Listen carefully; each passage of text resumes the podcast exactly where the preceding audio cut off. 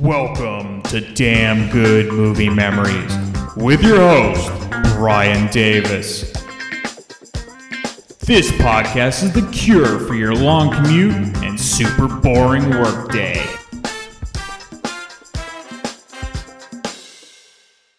Hey there, it's Brian Davis, and for this week's episode, we're going to take a bit of a break from movies, though I do have a fun surprise at the end of the show that is indeed movie related. And we're going to talk about the awesome Rockin' Pod Expo that I attended in Nashville this past weekend. If you love music podcasts, classic rock and metal, and of course vintage vinyl, the Rockin' Pod Expo is a dream come true. Plus, you'll meet in person awesome folks that you may have only talked to on social media. You know, I had such a great time, I felt it was only natural to dedicate an entire episode about my experience at the expo. So, first off, I flew from San Francisco to Nashville, and while my flights were smooth, you know, the flights themselves, both ways were delayed for various reasons. So enjoy this hilarious bit about flying from comic legend George Carlin. Something else we have in common flying on the airlines and listening to the airlines' announcements and trying to pretend to ourselves that the language they're using is really English. Doesn't seem like it to me. Whole thing starts when you get to the gate. First announcement. We would like to begin the boarding process. Extra word, process. Not necessary. Boarding is enough. We'd like to begin the boarding. Simple, tells the story. People add extra words when they want things to sound more important than they really are. Boarding process sounds important. It isn't. It's just a bunch of people getting on an airplane. People like to sound important. Weathermen on television talk about shower activity. Sounds more important than showers. I even heard one guy on CNN talk about a rain event. Swear to God. He said, Louisiana's expecting a rain event. I thought, holy shit, I hope I can get tickets to that.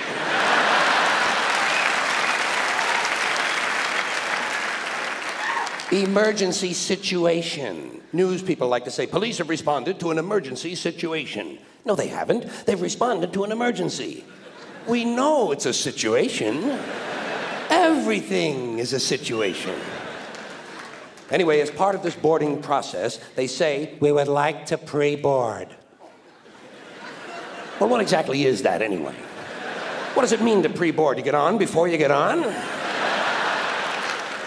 That's another complaint of mine. Too much use of this prefix pre. It's all over the language now. Pre this, pre that. Place the turkey in a preheated oven. It's ridiculous. There are only two states an oven can possibly exist in heated or unheated. Preheated is a meaningless fucking term. It's like pre recorded. This program was pre recorded. Well, of course it was pre recorded. When else are you going to record it? Afterwards? That's the whole purpose of recording, to do it beforehand. Otherwise, it doesn't really work, does it? Pre existing, pre planning, pre screening. You know what I tell these people? Pre suck my genital situation.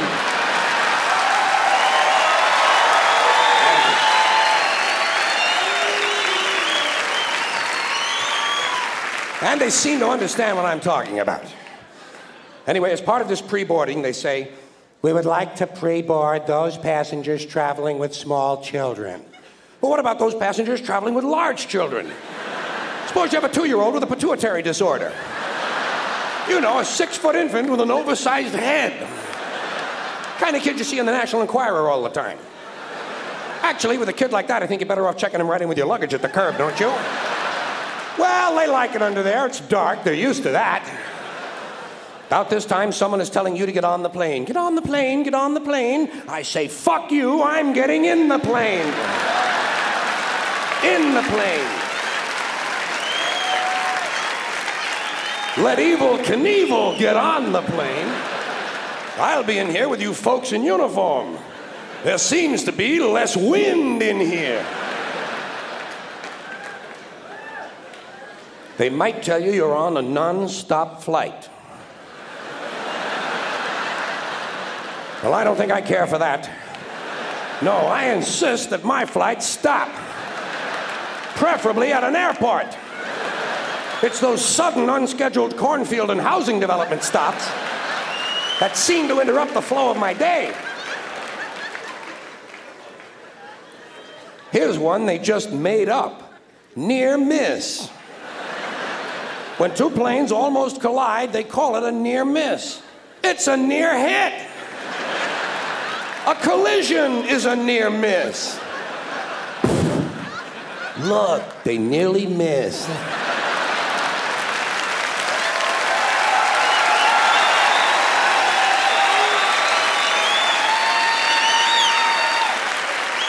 Yes, but not quite.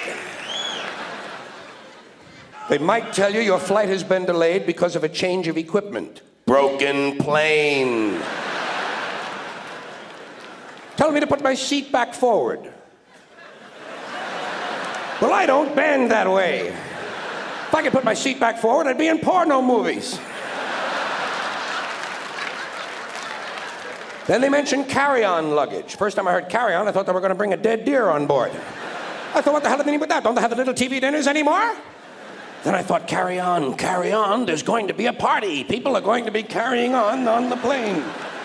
Well, I don't care for that. I like a serious attitude on the plane, especially on the flight deck, which is the latest euphemism for cockpit.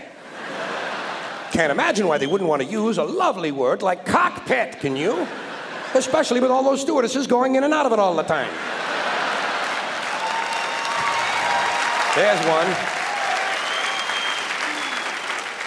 There's a word that's changed stewardess. First it was hostess, then stewardess, now it's flight attendant. You know what I call them? The lady on the plane. Sometimes it's a man on the plane now. That's good, equality. I'm all in favor of that. Sometimes they actually refer to these people as uniformed crew members. Uniformed, as opposed to that guy sitting next to you in the Grateful Dead t shirt and the fuck you hat. Who's working on his ninth little bottle of Kahlua, I might add. As soon as they close the door to the aircraft, that's when they begin the safety lecture. I love the safety lecture. This is my favorite part of the airplane ride. I listen very carefully to the safety lecture, especially that part where they teach us how to use the seat belts. Imagine this. Here we are, a plane full of grown human beings, many of us partially educated, and they're actually taking time out to describe the intricate workings of a belt buckle. Place the small metal flap into the buckle. Well, I asked for clarification at that point. Over here, please. Over here. Yes, thank you very much. Did I hear you correctly? Did you say place the small metal flap into the buckle or place the buckle over and around the small metal flap? I'm a simple man. I do not possess an engineering degree, nor am I mechanically inclined. Sorry to have taken up so much of your time. Please continue with the wonderful safety lecture. Seatbelt, high tech shit. The safety lecture continues. The next thing they do, they tell you to locate your nearest emergency exit. I do this immediately. I locate my nearest emergency exit, and then I plan my route. You have to plan your route. It's not always a straight line, is it? Sometimes there's a really big fat fuck sitting right in front of you.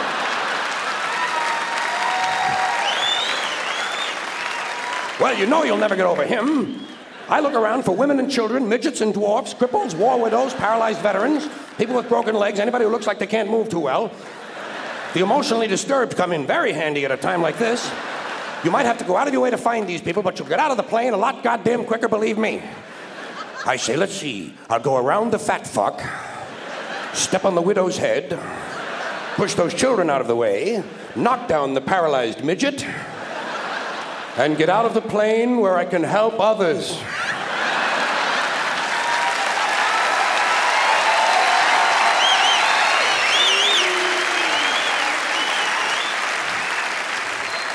I can be of no help to anyone if I'm lying unconscious in the aisle with some big cocksucker standing on my head. I must get out of the plane, go to a nearby farmhouse, have a Dr. Pepper, and call the police. The safety lecture continues. In the unlikely event, this is a very suspect phrase, especially coming as it does from an industry that is willing to lie about arrival and departure times. In the unlikely event of a sudden change in cabin pressure, Roof flies off. An oxygen mask will drop down in front of you. Place the mask over your face and breathe normally. Well, I have no problem with that. I always breathe normally when I'm in a 600 mile an hour uncontrolled vertical dive. I also shit normally. Right in my pants!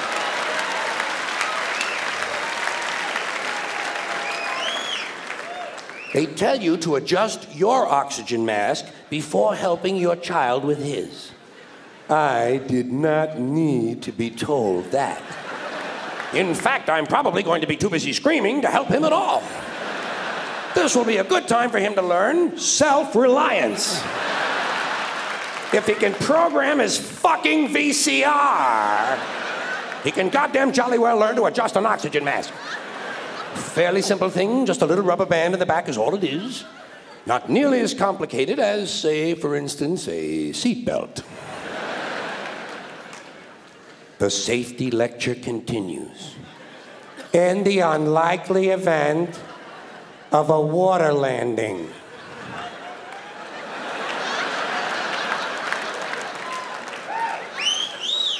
Well, what exactly is a water landing? Am I mistaken, or does this sound somewhat similar to crashing into the ocean?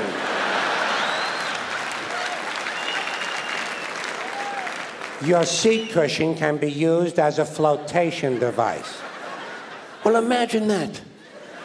My seat cushion. Just what I need to float around the North Atlantic for several days clinging to a pillow full of beer farts.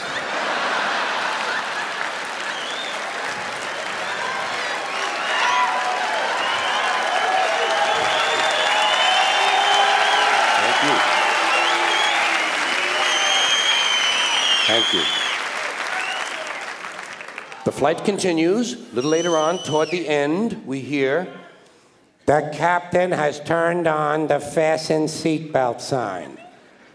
Well, who gives a shit who turned it on? What does that have to do with anything? It's on, isn't it?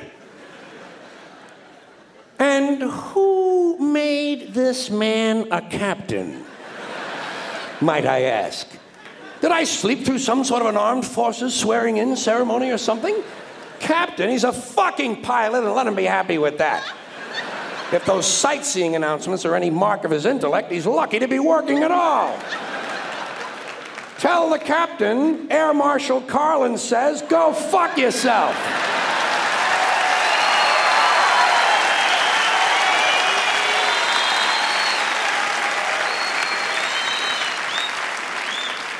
The next sentence I hear is full of things that piss me off.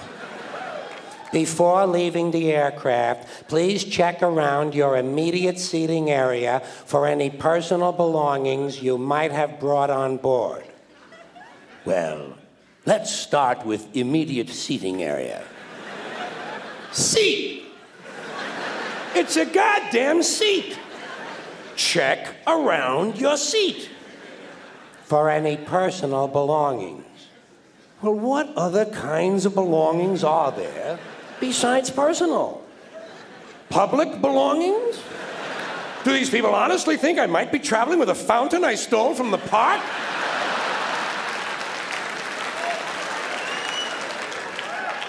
You might have brought on board.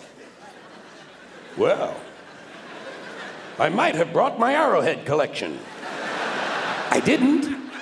So I'm not going to look for it. I'm going to look for things I brought on board. Would seem to enhance the likelihood of my finding something, wouldn't you say? Telling me to return my seat back and tray table to their original upright positions? Fine. Who's going to return this guy in the Grateful Dead t shirt and the fuck you hat to his original upright position? About this time, they tell you you'll be landing shortly. That sound to you like we're going to miss the runway? Final approach is not very promising either, is it? Final is not a good word to be using on an airplane.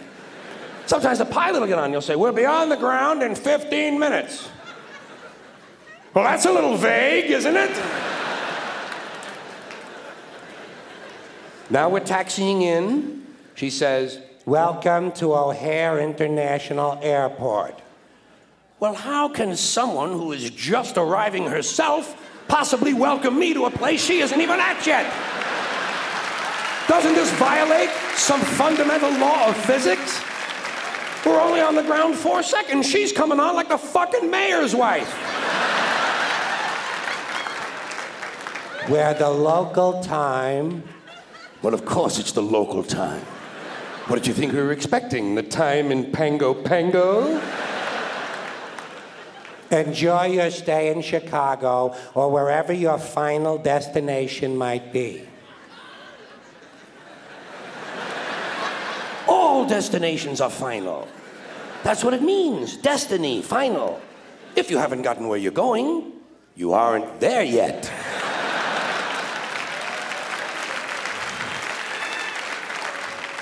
The captain has asked. More shit from the bogus captain. You know, for someone who's supposed to be flying an airplane, he's taking a mighty big interest in what I'm doing back here. that you remain seated until he has brought the aircraft to a complete stop. Not a partial stop. Because during a partial stop, I partially get up. Continue to observe the no smoking sign until well inside the terminal. It's physically impossible to observe the no smoking sign, even if you're standing just outside the door of the airplane, much less well inside the terminal. You can't even see the fucking planes from well inside the terminal.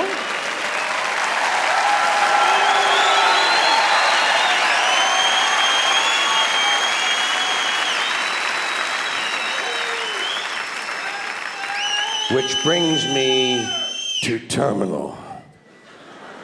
Another unfortunate word to be used in association with air travel. And they use it all over the airport, don't they? Somehow I just can't get hungry at a place called the Terminal Snack Bar. but if you've ever eaten there, you know it is an appropriate name. Gotta love George Carlin.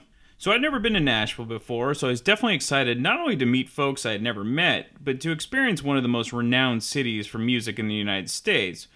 So, first off, the term Southern hospitality is not a cliche. It's totally true. Living my entire life in the San Francisco Bay Area, I've been accustomed to kind of the lack of caring from Bay Area natives, and frankly, you know, frankly, the, the snobbishness of Silicon Valley techies. And I would know because I'm in the industry. So being in Nashville was such a pleasant experience. You know, I was talking to folks that not only live in town, but, you know, the people I was hanging out with were from states that weren't far away from Tennessee. And I couldn't have been more pleased with everyone that I met in Nashville. You know, and everyone is so welcoming. It's just a really, really fun city to be in. One thing that I wasn't ready for was the weather. In California, you don't have humidity. And man, in Tennessee, 90 degrees feels like over 100 with humidity. So, you know, you walk outside and you're sweating your balls off. So that kind of got, uh, it took a bit of getting used to, but definitely didn't damper my weekend. So if you come next year to the Rock and Pod Expo, definitely stay at the official hotel of the expo, which is the Inn at Opryland. This is just an awesome hotel within walking distance of the expo. And if you love the Dukes of Hazzard TV show from the 1970s, there's a museum with tons of vintage memorabilia from the show. Or if you just want to check out the General Lee car, you can do that up close as well. Okay, so I got to my hotel Friday night, and it was around 8 p.m. And I did a quick check-in to the hotel and uh, headed to the Mercy Lounge for the pre-expo concert, which featured Punky Meadows and Frank DiMino from the band Angel, along with uh, the band Tora Tora. Both bands sounded terrific, but I was extra impressed with Angel because, man, they sounded awesome. Punky can still rip on guitar, and Frank's voice is incredibly strong and really sounds as good as ever. And he's 66 years old. He looked and sounded fabulous. And I'll admit, I was just a casual Angel fan going in, but this show had me sold, especially the vocals from Frank DiMino. So I ended up talking to Ralph Vieira, you know, Dr. Fuck, and uh, after the expo, and he actually asked Frank how he keeps his voice so sharp and powerful. And basically, Frank said that he, him being a vocal teacher to kids is really what does it. Uh, you know, your your voice is properly trained that way, and it's being exercised at all times. So whatever he's doing, you know, it's living proof about proper vocal technique. All right, so we're gonna play uh, a song that wasn't recorded live at the show I saw, but was recorded a few months prior and uh, you'll get a you'll get a vibe of how they sound in concert. And but it, it really doesn't do it justice. You got to go see them in person. So definitely check out Punky Meadows and, and Frank DiMino if you get a chance if they're in your town. So let's play a little. Can you feel it? now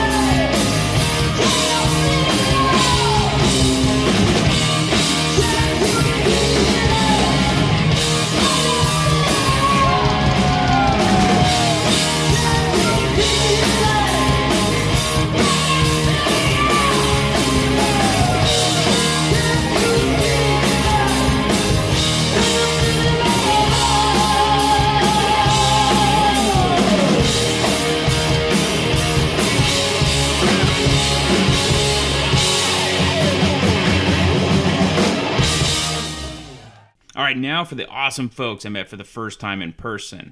So, the past few weeks, I've been recording episodes with Ralph and Ian from the Rock and Metal Combat podcast, but uh, check out the Judas Priest Hellbent for Leather episode that was just released, I believe, last week. And so it was super fun to cover one of my favorite Priest albums. And look out for another album. I won't give it away, but that'll be coming in the next few months. So anyway, I got to the Mercy Lounge before uh, Ian Wadzilla. So I checked out the cover band before he arrived, and then like a young Bo Jackson, I see the infamous number 34 come up the stairs, like Bo racing through the tunnel in the Seattle Superdome in 1987. Not really, but it was a terrific moment to finally meet the amazing Wadzilla in person. Ian is exactly how you hear him on the podcast. He's just amazingly hilarious. He's larger than life type of guy, you know. Oh my god, Kiss. That was a Kiss reference.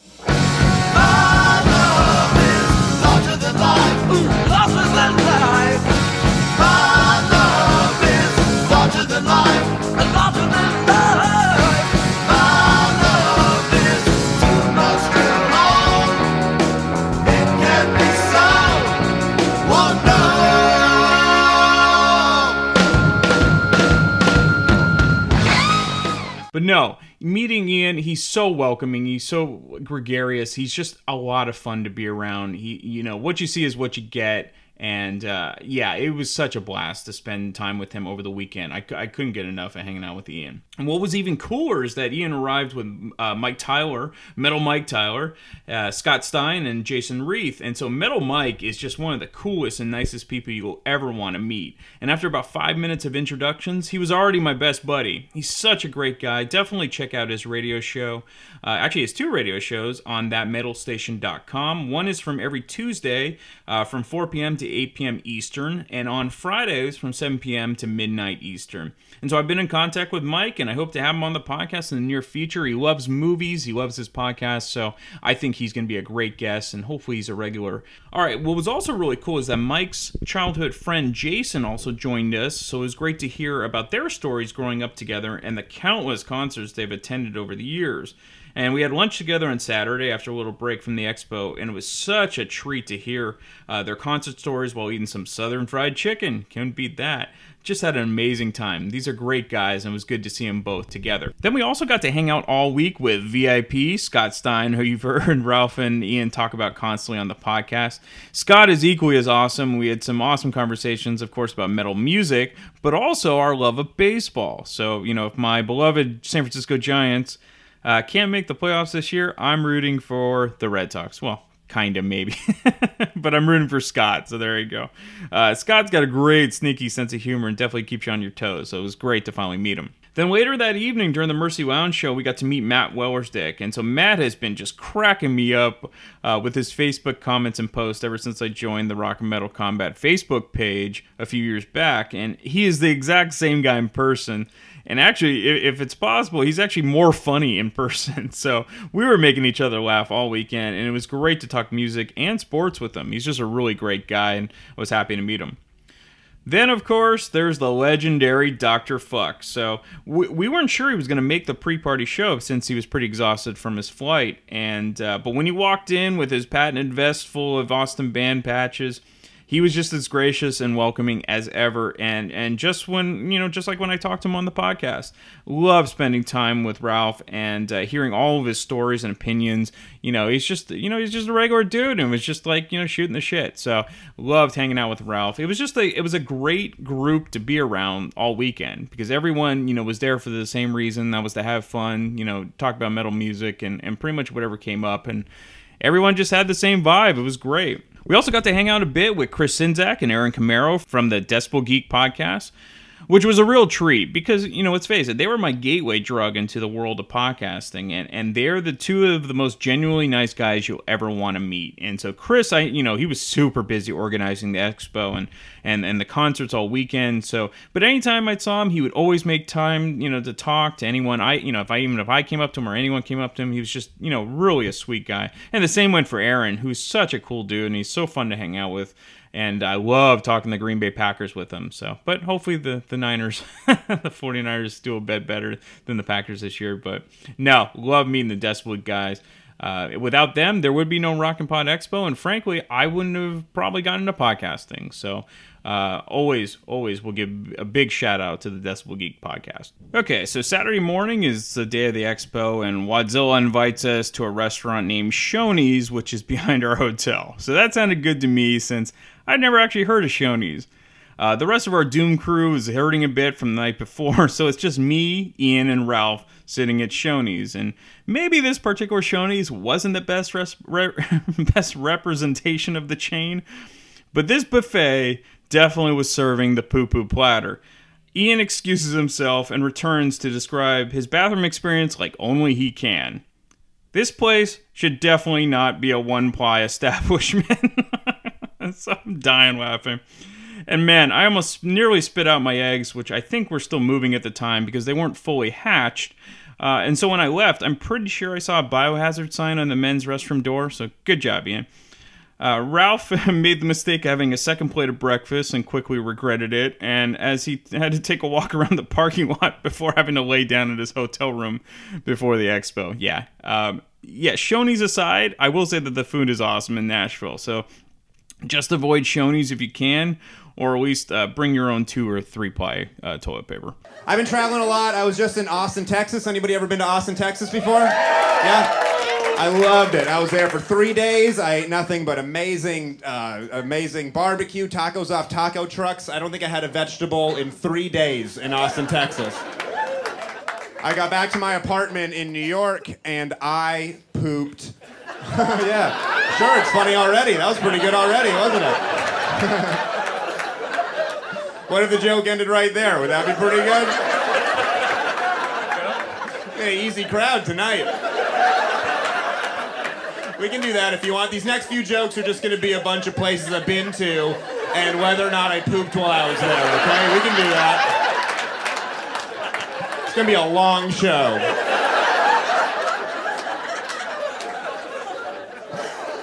Three days in Austin, Texas. I got back to my apartment in New York and I pooped foam, okay? Foam came out of me. It happened one time and I was back to normal, but it scared me so much that I went on WebMD and Google to see if it had ever happened to anybody else, right? So I'm Googling foam poop. We've all done that. Nothing comes up, right? Or stuff comes up, and now you're looking for like weird stuff comes up. I Googled foam butt. I'm not proud of this. While I was on Google, I Googled butt poop, and I did. And if you Google butt poop, you'll also learn that butt poop is the most common kind of poop. But I couldn't find one instance of anybody saying foam came out of them. The internet is huge. You can find literally everything on the internet. You can go to Yahoo Answers and type in, why can't I get my balls pierced at Claire's? And somebody has answered that question. They really have. Go to Yahoo Answers. There are four paragraphs on why you can't get your balls pierced at Claire's at the mall. I didn't even read the whole thing because it's so long. It's got something to do with sterilization in the gun, I guess. I don't know. It's weird to me that someone took the time to write out that response. It really is. It's also weird that somebody asked it too, you know, and it was me, but somebody took the time to write a very well thought out response, and I find that fascinating. You can find that, but you cannot find one report of anybody saying foam came out of my body and this is what I did about it. And I realized the only place I've ever heard of foam coming out of anybody is do you guys remember the diarrhea song from when you were kids? Or maybe you have kids. Remember the song? When you're running to first and your pants are gonna burst, diarrhea. Do we know this song? All right, good. I know you know it. I know you know it because my mom knows it and she doesn't know any songs. It was my parents' wedding song, actually. When you're running to first, your pants are gonna burst. When you're running home, that's right, your pants are full of foam. Table full of girls. That's interesting. Uh, that's great. Your pants are full of foam. Diarrhea, right? When I was a kid, that was a silly verse to a silly song. Now that it had happened to me, I realized the guy who wrote that song, that came from a real place. Austin, Texas. I got some serious issues with the diarrhea song, by the way. Running to first, pants are gonna burst. Running home, pants are full of foam. I'm on board. Those things have happened to me. Do you know what happens when he's running to third? All right, no, I heard Juicy Turd. I grew up with Big Turd. That's fine. There are regional variations to the song. But either way, you feel a big turd, you feel a juicy turd, right? Guess what? Guess what? No, not diarrhea. That is the opposite of diarrhea. That is a big turd. That is the opposite of diarrhea. I also want to know why the guy in the song is always playing baseball. I always want to know that. And I know there's other verses to the song. I know there's when you're driving in your Chevy and you feel something heavy. I know that verse. Even as a kid, I knew that guy was driving to the baseball game, okay? It's always baseball. Finally, I want to know why he rounds all the bases. I always want to know that. There's no verse that says he hits a home run. It's a series of hits, and then you go to the next base. Even if you get a double, even if you hit a double and you're running to first and your pants are gonna burst, guess what? You stop at first. And you get a pinch runner. yeah. Got a whole other poop connotation by itself and you go home and you push fluids until you're healthy enough to play a whole baseball game without shitting your pants. All right, you guys are amazing. I like to throw a five minute diarrhea joke early in the set and just kind of see where we're at, and you guys are on board. This is good. And that bit was from Adam Newman from his album Killed. You can pick it up on iTunes. So the next part was such a treat to be part of because I got to see the behind the scenes of the surprise that Ralph and Ian had been planning for the expo. But first, let me give you some backstory for the listeners who haven't been privy to the shenanigans of ex-Kiss guitar player Vinnie Vincent.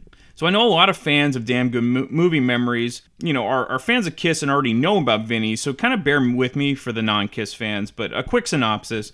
Ace Frehley was replaced by Vinnie Vincent in Kiss in the early 1980s for the Creatures of the Night and Lick It Up albums.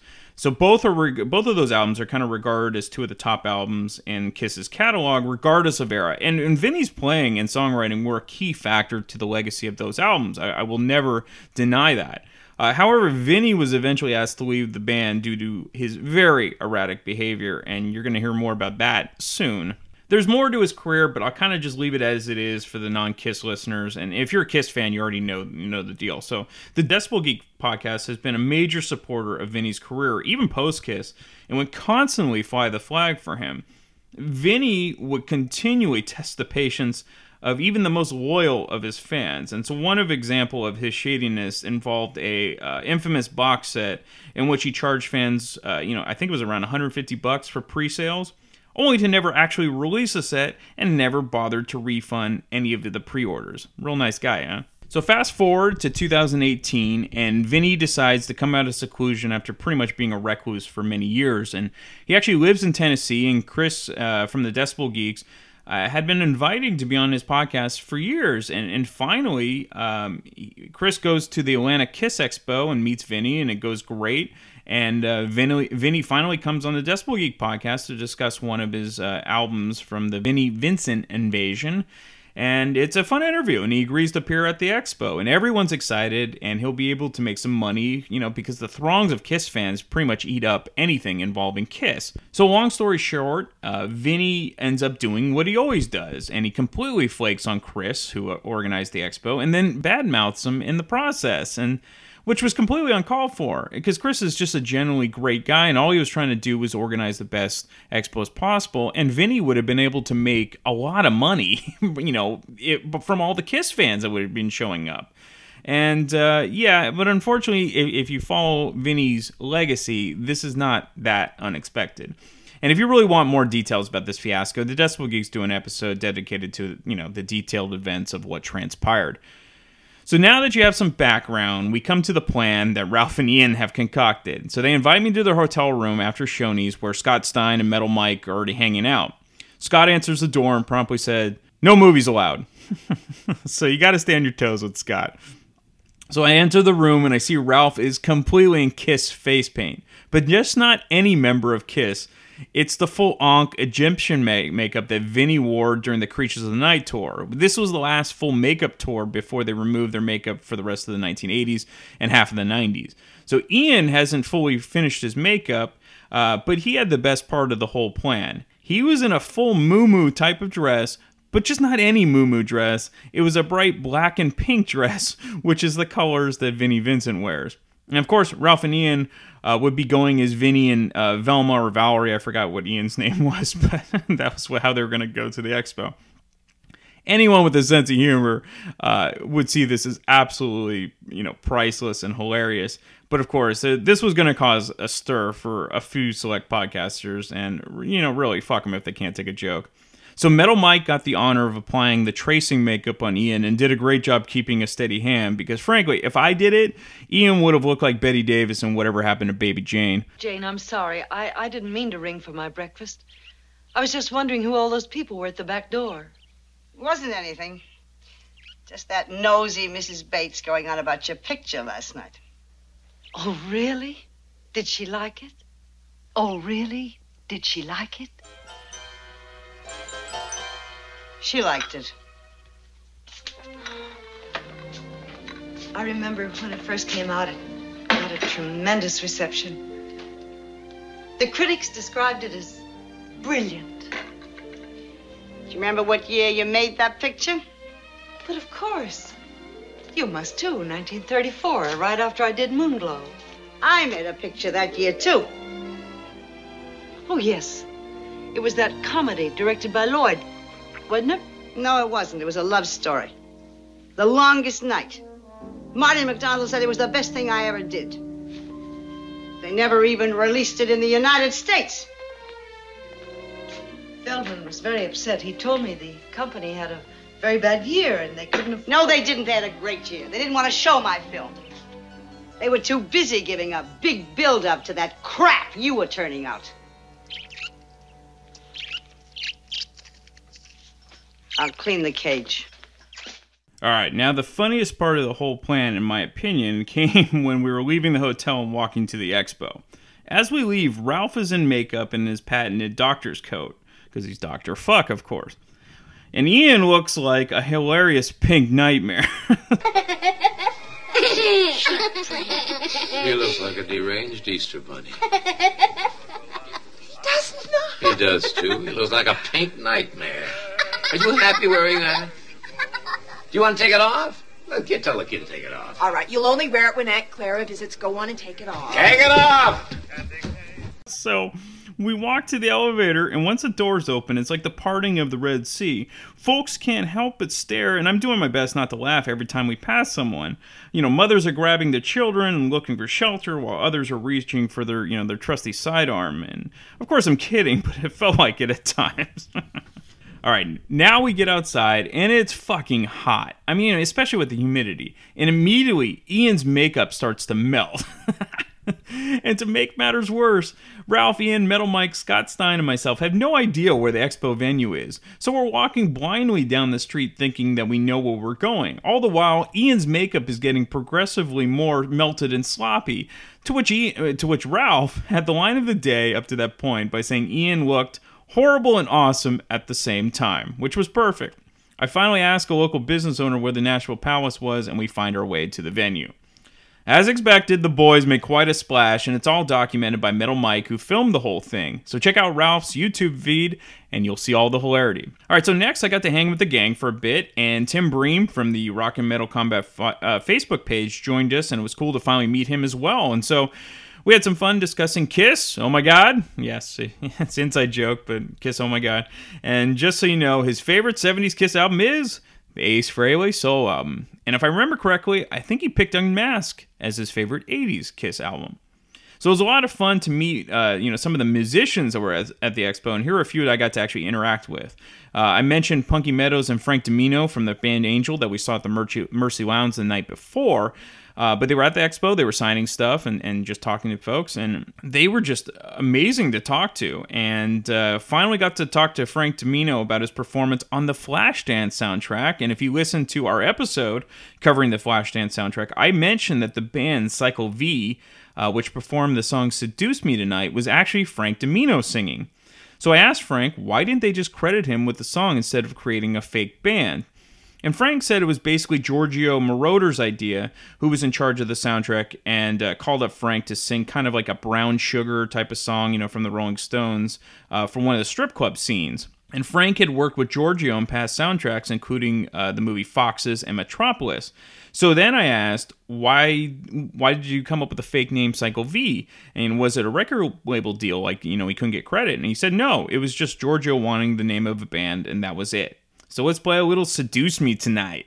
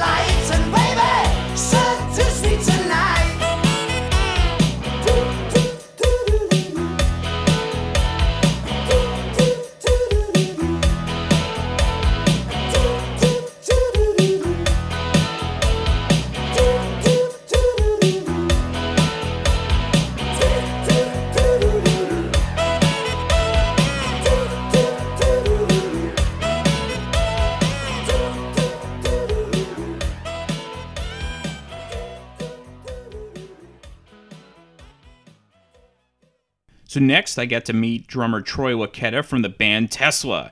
Growing up in the San Francisco Bay Area, Tesla was kind of a staple in rock radio, and I've been a huge Tesla fan for years.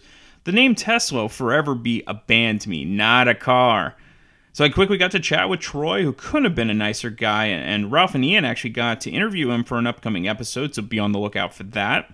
And one, been, one bit of info I got out of Troy regarding Tesla is that the new album will be likely released in January, and that he had a really great time working with Phil Collen, who produced the album. And uh, Phil Collen, if you don't know, is the guitarist in Def Leppard. So next, I got to meet legendary producer Michael Wagner, and Michael has produced tons of my favorite artists. Also mixed a lot of albums, including the early Dokken albums like Under Lock and Key and Tooth and Nail. Uh, he's mixed Ozzy Osbourne, Accept, Mötley Crüe, Great White, Metallica, Megadeth, Skid Row, tons more. And I didn't want to take up much of his time since a lot of people wanted to talk with him. So I got a quick picture with him and thanked him for his amazing body of work. He's just a really, really nice guy and lives in the Nashville area. Then I got to finally meet the awesome guys from the Growing Up Rock podcast. Uh, Sonny Pooney and Stephen Michael are just so cool to talk with, and Sonny is the master at making connections and seam- seamlessly introduced me to a ton of cool folks like Joe Polo and Jody from Podcast Rock City that that uh, Sonny is also on, and Baco from Cobras and Fire. So definitely check out Podcast Rock City if you love Kiss. And Cobras and Fire is like kind of the brother podcast of the Def- Decibel Geeks, and I love their interview that they just did with Steve Whiteman, the lead singer of Kix. And I, you know, Kix is one of my favorite bands, so you get to get some insight about what they have coming up and all that sort of fun stuff. Grown Up Rock is kind of very close in style to Decibel Geeks, and kind of has the you know DIY vibe, very similar to what I do with Damn Good Movie Memories.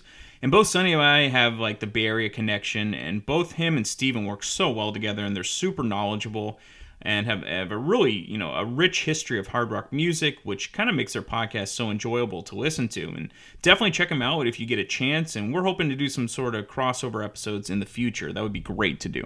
I also got to meet the Podfather, Ken Mills, who happened to be streaming live through Facebook for the first time, and I got to join him briefly for the bit that he was doing. And uh, Ken is such a pro and a sweetheart, and it was terrific to to meet him in person finally. So be on the lookout for one of his new podcast idea, which is going to be called Fun Size, in which a guest picks a song and Ken has to guess the song within a small range of questions. So it should be a must listen podcast, and Ken is very enthusiastic about it. Also at Ken's table was Christine, the button queen, who produced all of these amazing buttons for the various pro- podcasts that were attending the expo. And I was fortunate enough to uh, pick up a handful of these buttons and really enjoyed talking to Christine about her work and podcasting. So many of the people attending were interested in the vinyl being sold, and uh, and many in our group purchased some great find, which it was uh, you know great to see. And while many say that music sales are essentially dead, vinyl is actually doing really well, and it's awesome to see music lovers still gravitating to a physical product rather than you know a file or streaming or you know something like that. You know something tangible, I think, will always resonate with people, and this is a perfect example of it. There were a panel of uh, guests, and uh, you know it's tough to. There's so much going on that it's tough to see everything, but there were two panels that I caught uh, on the main stage. I saw the second half of, of the Angel interview, which was great, but I missed the first half, so I hope to catch it when it's released on a podcast. But the real highlight was the Decibel Geek panel, which included Ron Keel and Michael Wagner, and they were discussing Keel's self titled album from 1987. Ron had all sorts of great stories, and it was great to listen to, and his interactions with Michael were just terrific, and I really look forward to hearing this episode from the Decibel Geeks when it's released. Okay, so that was it for the expo for me. You know, seven hours just flew by so quickly, and, and hopefully next year uh, it can be extended to maybe a full weekend. It's just too much fun to cram into just one day. Next was the post expo concert featuring a band that I was looking forward to to seeing ever since they were featured on the Rock and Metal Combat podcast. And that band was Black Heron, who are based out of Detroit. The guys are all aged uh, either 20 or 21 and drove out to Nashville with their friends and family, all supporting them. And uh, it was pretty awesome to see the support they received. I was fortunate enough to hang out with the entire band for a bit and chat, out, you know, chat with each member. And every guy is super friendly and just great to talk with. And I'm really pulling for Black Heron because, in addition to being stellar dudes, you know, these guys can play their asses off. And let's face it, almost all of my favorite bands are either no longer performing or kind of at the tail end of their careers.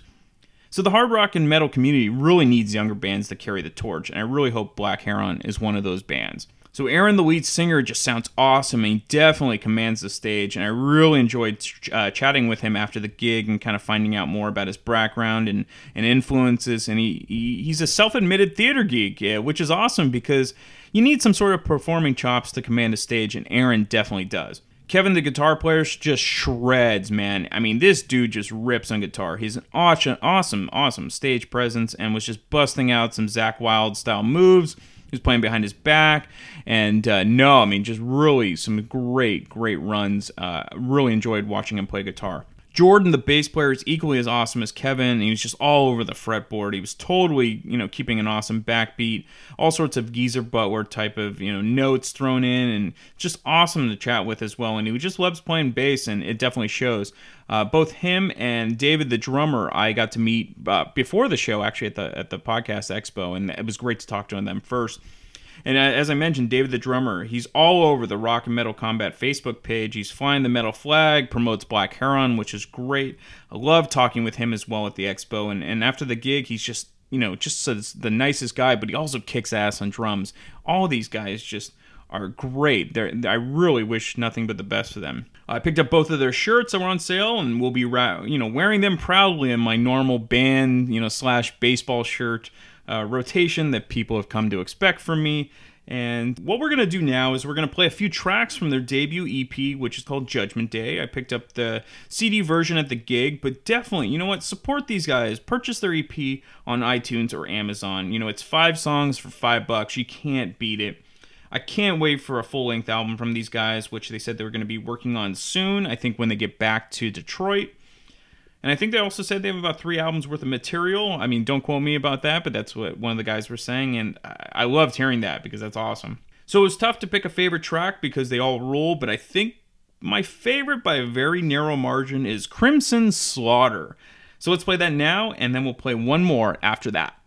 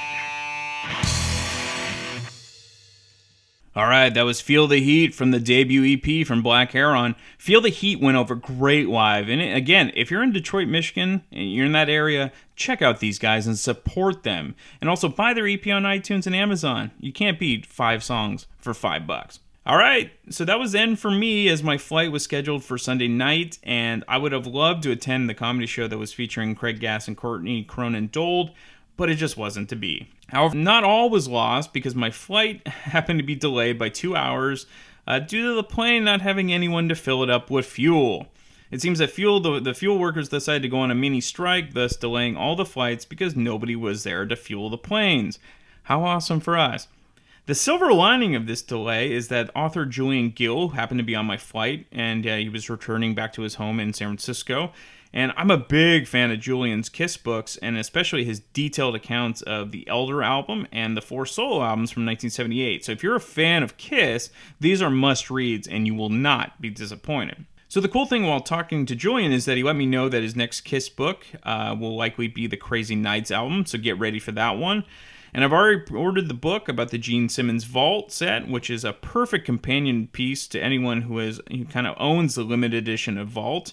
And uh, thanks again, Julian, for making the flight way more bearable. He's just a really cool guy to talk to, and he's a very talented author.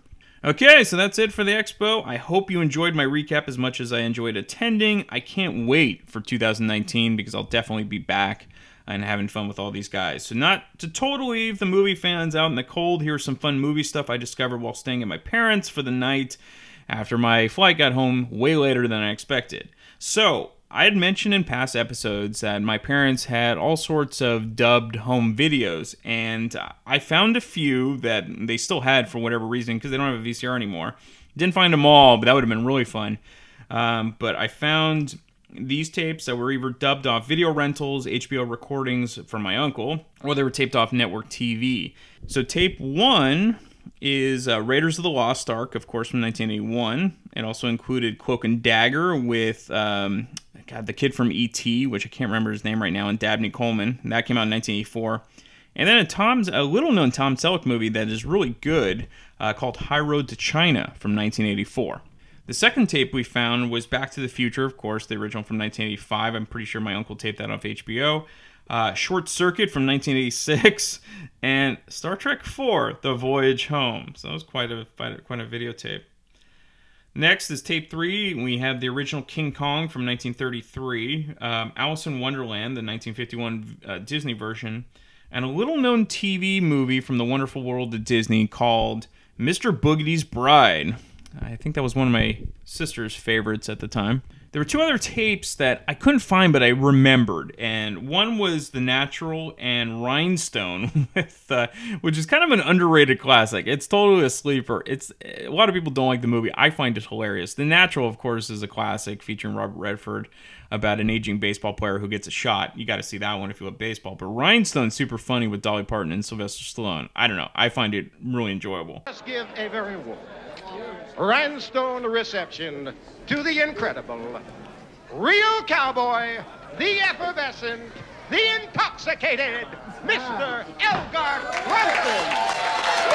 Yo! what? Hey! Big bad job!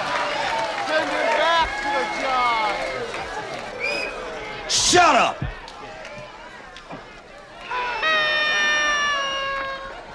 You blow that thing one more time, son.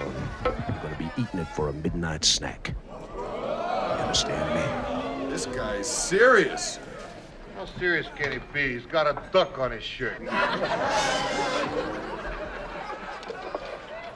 This is a song I wrote for my baby.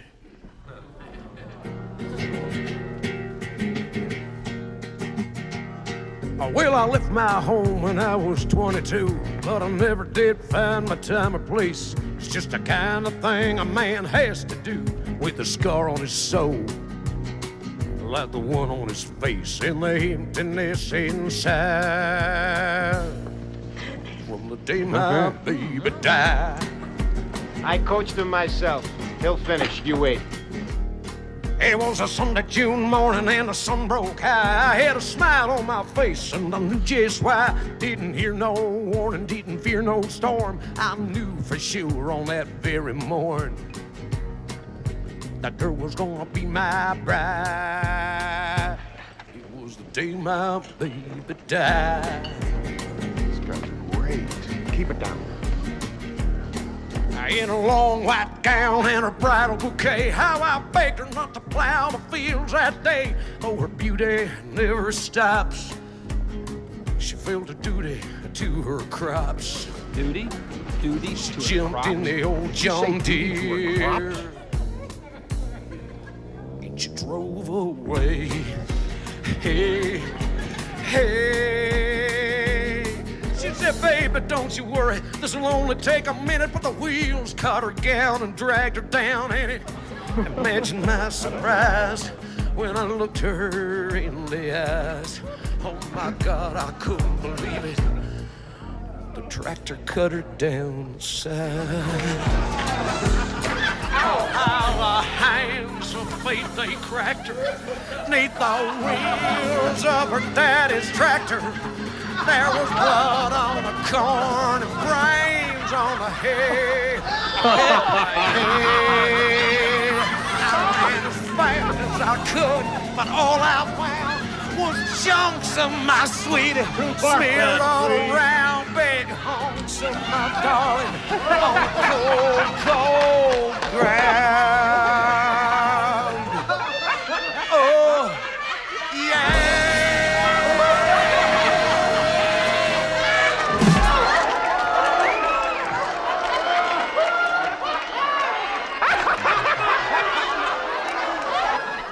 Really happened to my Loretta.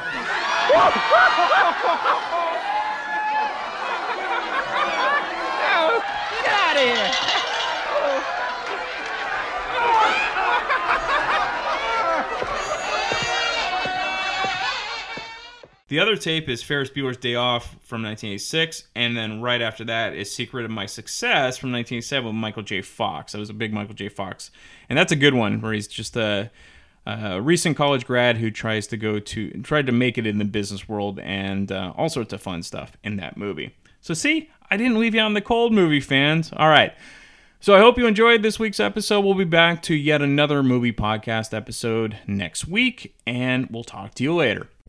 If you enjoy this podcast and are an iTunes user, please do the show a favor and head on over to the official iTunes page for Damn Good Movie Memories. Be sure to leave a rating and a review.